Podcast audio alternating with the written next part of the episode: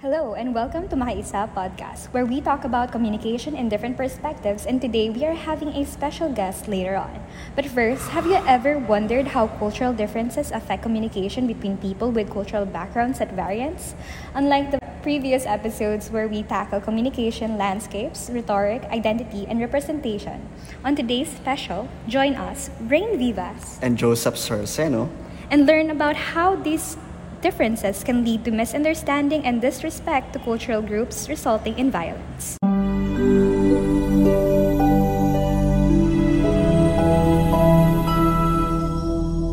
Since today's topic got me interested when I got the notice, Body, uh, this podcast is about violence rooted in cultural differences in the Philippines. Oddly enough, it might be about the Filipinos, but the nation alone is rich with diverse culture. We will tackle about a religious group, the Filipino Muslims. Now, Rain, I just can't imagine how communication misunderstanding could lead to a violence. Interacting with people from different places, speaking different language, or just a case-to-case basis situation that may happen anytime, anywhere. Well, let's make a quick recap about the communication. Intercultural communication issues doesn't just root in different cultural frameworks or geographical locations. It also includes bigger factors such as ethnocentrism, stereotyping, prejudice, and discrimination, all of which are negatively affecting or impacting relationships, and this leads to intercultural conflicts such as violence. And to add to that, there is also a language barrier within the same country. In this nation, nation's culture, we can be on the high context side and circle implicit verbal codes. It is open to various interpretations depending on the receiver. With all being said, all of which could start up a misunderstanding. How could anyone prevent violence from taking place? That is a question we hope to find out in this episode. We will try to understand the problem first and gain insights from different perspectives. Hmm. When I think about how people communicate now, we intend to be heard and listened to by people around us or on social media and make ourselves and our views validated by the public. We want something out of our actions, be it for ourselves or for other people partaking or pertaining to. However, in the case of Muslims and the people who view them as scared of threats to the country's peace and order, freedom of speech has not always been in their favor. I agree, Buddy. You see, the Philippines faces significant challenges related to hate speech, incitement to violence, and discrimination, particularly against the Bangsamoro people and Muslim communities. Historical and structural discriminations against them has led to hate speech, which has undermined peace processes. The use of online and social media platforms has amplified anti Muslim sentiments with derogatory terms and stereotypes being perpetuated. This is based on a recent report of GAA MAC on promoting respect for the diversity of Asia Pacific countries.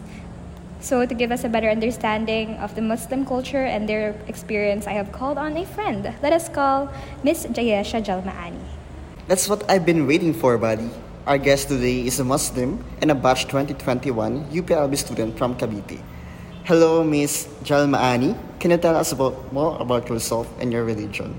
Um, so hello, um, I'm Ayesha Gaya Si Jalmaani, 20-year-old Muslim. Um, how can I explain my religion in my own words? Islam is all about how you live a good life, um, following the laws of Allah in the pursuit of eternal happiness and the eternal paradise. Well, thank you for that, Miss Ayesha, and thank you for warming our episode today with your presence. So for this episode, just feel relaxed with the set and give us anything you are comfortable sharing with our audience. You mentioned kanina about Allah, and it is nice to know more about your religion. So I'm sharing this same curiosity with our viewers. When Muslim mention Allah, most non Islamic people perceive it as a different higher being to God. Is it true? Is Allah a different God to the God whom Christians and Catholics and Jews worship? Mm, I think that's a very good question. Um, ano nga siya, when talking about different religions, merong misconception nga na parang dinidifferentiate na merong superiority complex right, POV ng Islam, siguro thinking ng ibang religion na mas higher being yung sa amin or tingin ng Muslim na mas higher being si Jesus when in reality, I believe in my personal view. Now we're talking about the same God. Like, we're worshiping the same God, pero um, masked under a different name. Like, sa amin, Allah. Very, ano, popularized yung name niya kasi nasa Arabic word. Tapos, in the same way kay Jesus, like, ganon. So, for me, um, we're talking about the same God. Siguro nagdi-differ lang yung different religions in how we how we pray, how we communicate, and how we show our loyalty and faith sa mga respective gods natin. If I may ask, have you ever had a misunderstanding with people who have a different religion because of the difference in beliefs?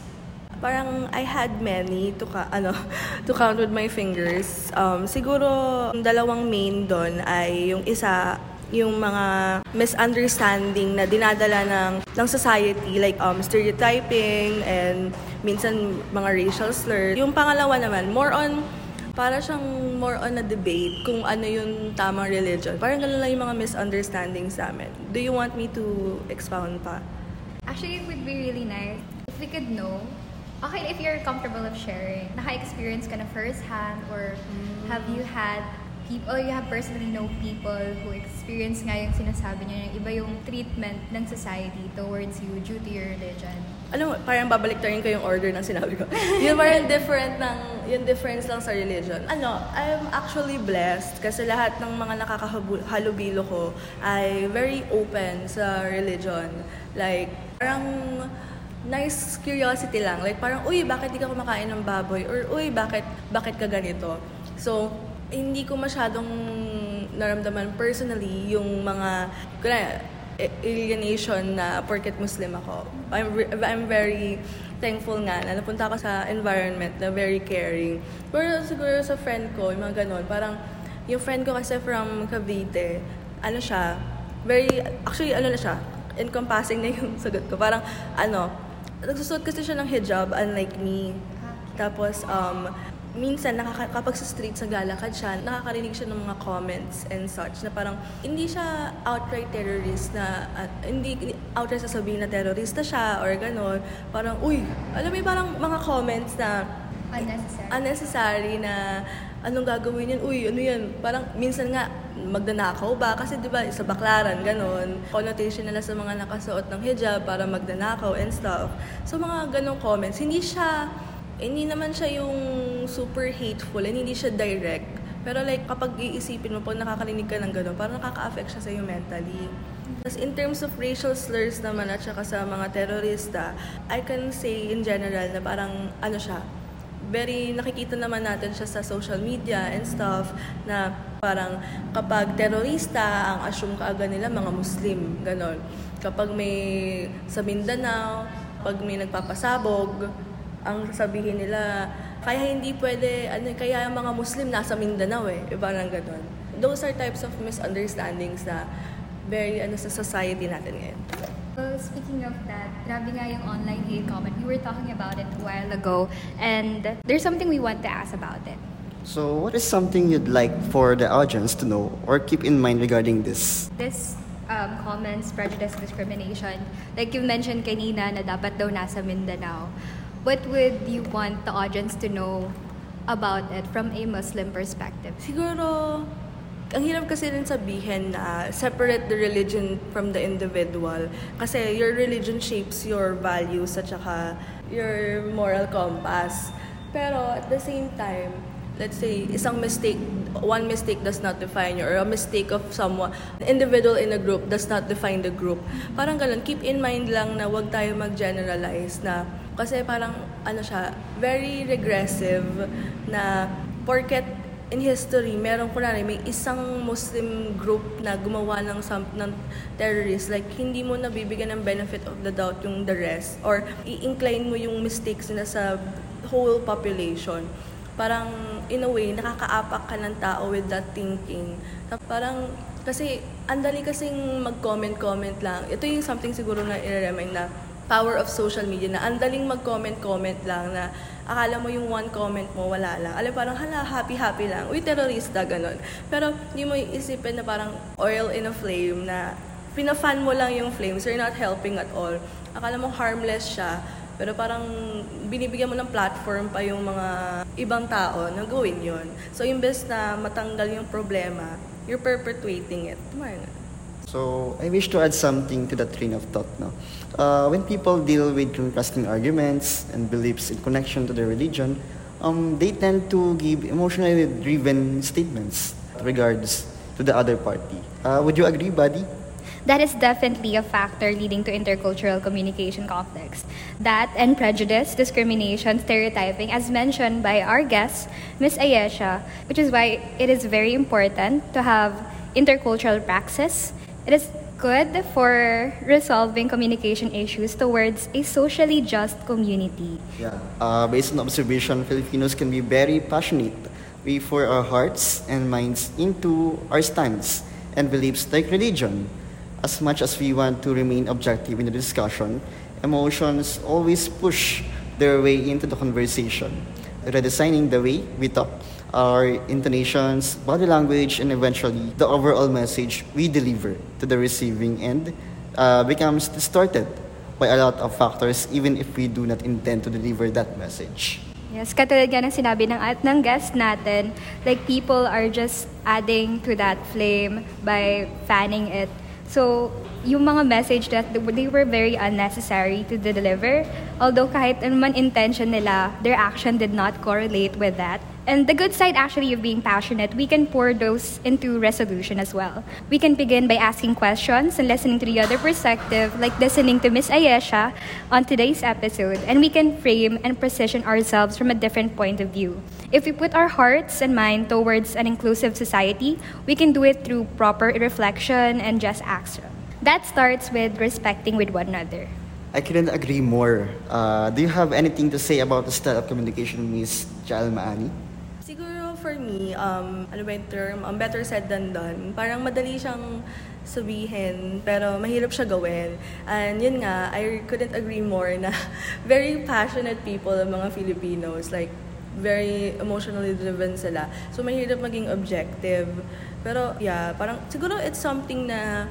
Pero I agree na before clicking or before commenting, we should think muna how it will affect you, how will it affect the people around you, and how it how will it affect the community.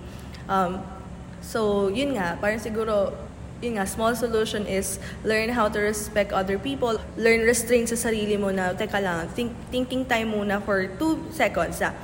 Parang, makakatulong ba ako dito? Maka, ano ka pa ba nag-comment ako dito? Will I solve the problem or will I will per- perpetuate the problem? Tapos at the same time, siguro, yung nga ganitong ano, mga ganitong values na need ng deep ingrained respect or restraint, ay kailangan siguro mag-start na yung generation natin na i-impart yung ganong value sa ano sa current younger generation. Kasi siguro kaya maraming tao ngayon na very passionate sa mga pagko-comment comment. Kasi lumaki sila sa isang generation na parang walang walang ganon yung mga tao na parang commenting without thinking, ganon. So parang napapass down lang siya. So one solution siguro natin rin is to impart good use of social media rin sa mga Alpha Gen M, ganon. Na proper use of social media, proper use of Facebook and stuff. Sa pag impart ng freedom of speech nila without ano hurting other people. I agree. Actually, um, it's very important to have media literacy, like you've mentioned. And actually, we also encourage the audience to create a third space. Yun yung overlap within culture kasi lahat naman tayo, like you said, generation to a generation, but all in one, we're all Filipinos. And if we have that in common, we also have, besides our nationality, we have our humility. We're all people. We're coexisting in the same world. And we can create a common world, a common goal for a better world with respect as its building block. It's saddening to hear na, actually, you're right na miski yung pagiging respectful, it's difficult. Like you've mentioned, it's easier said than done when it's actually the most decent thing to do. And for some reason, it's um, people find it hard to use that, to see that. And so before publishing hate speeches, people reposition ourselves from um, the receiving perspectives, like Ms. Ayasha Jalmaani had said. Uh, having that said, there has to be more to it than individual practices of intercultural practices. Uh, we need the collective action that will protect our Muslim brothers and sisters along with indigenous tribes. That's actually a good point, buddy. Uh, Ms. Almaani, um, what collective action can we do towards progression in this problem of discrimination?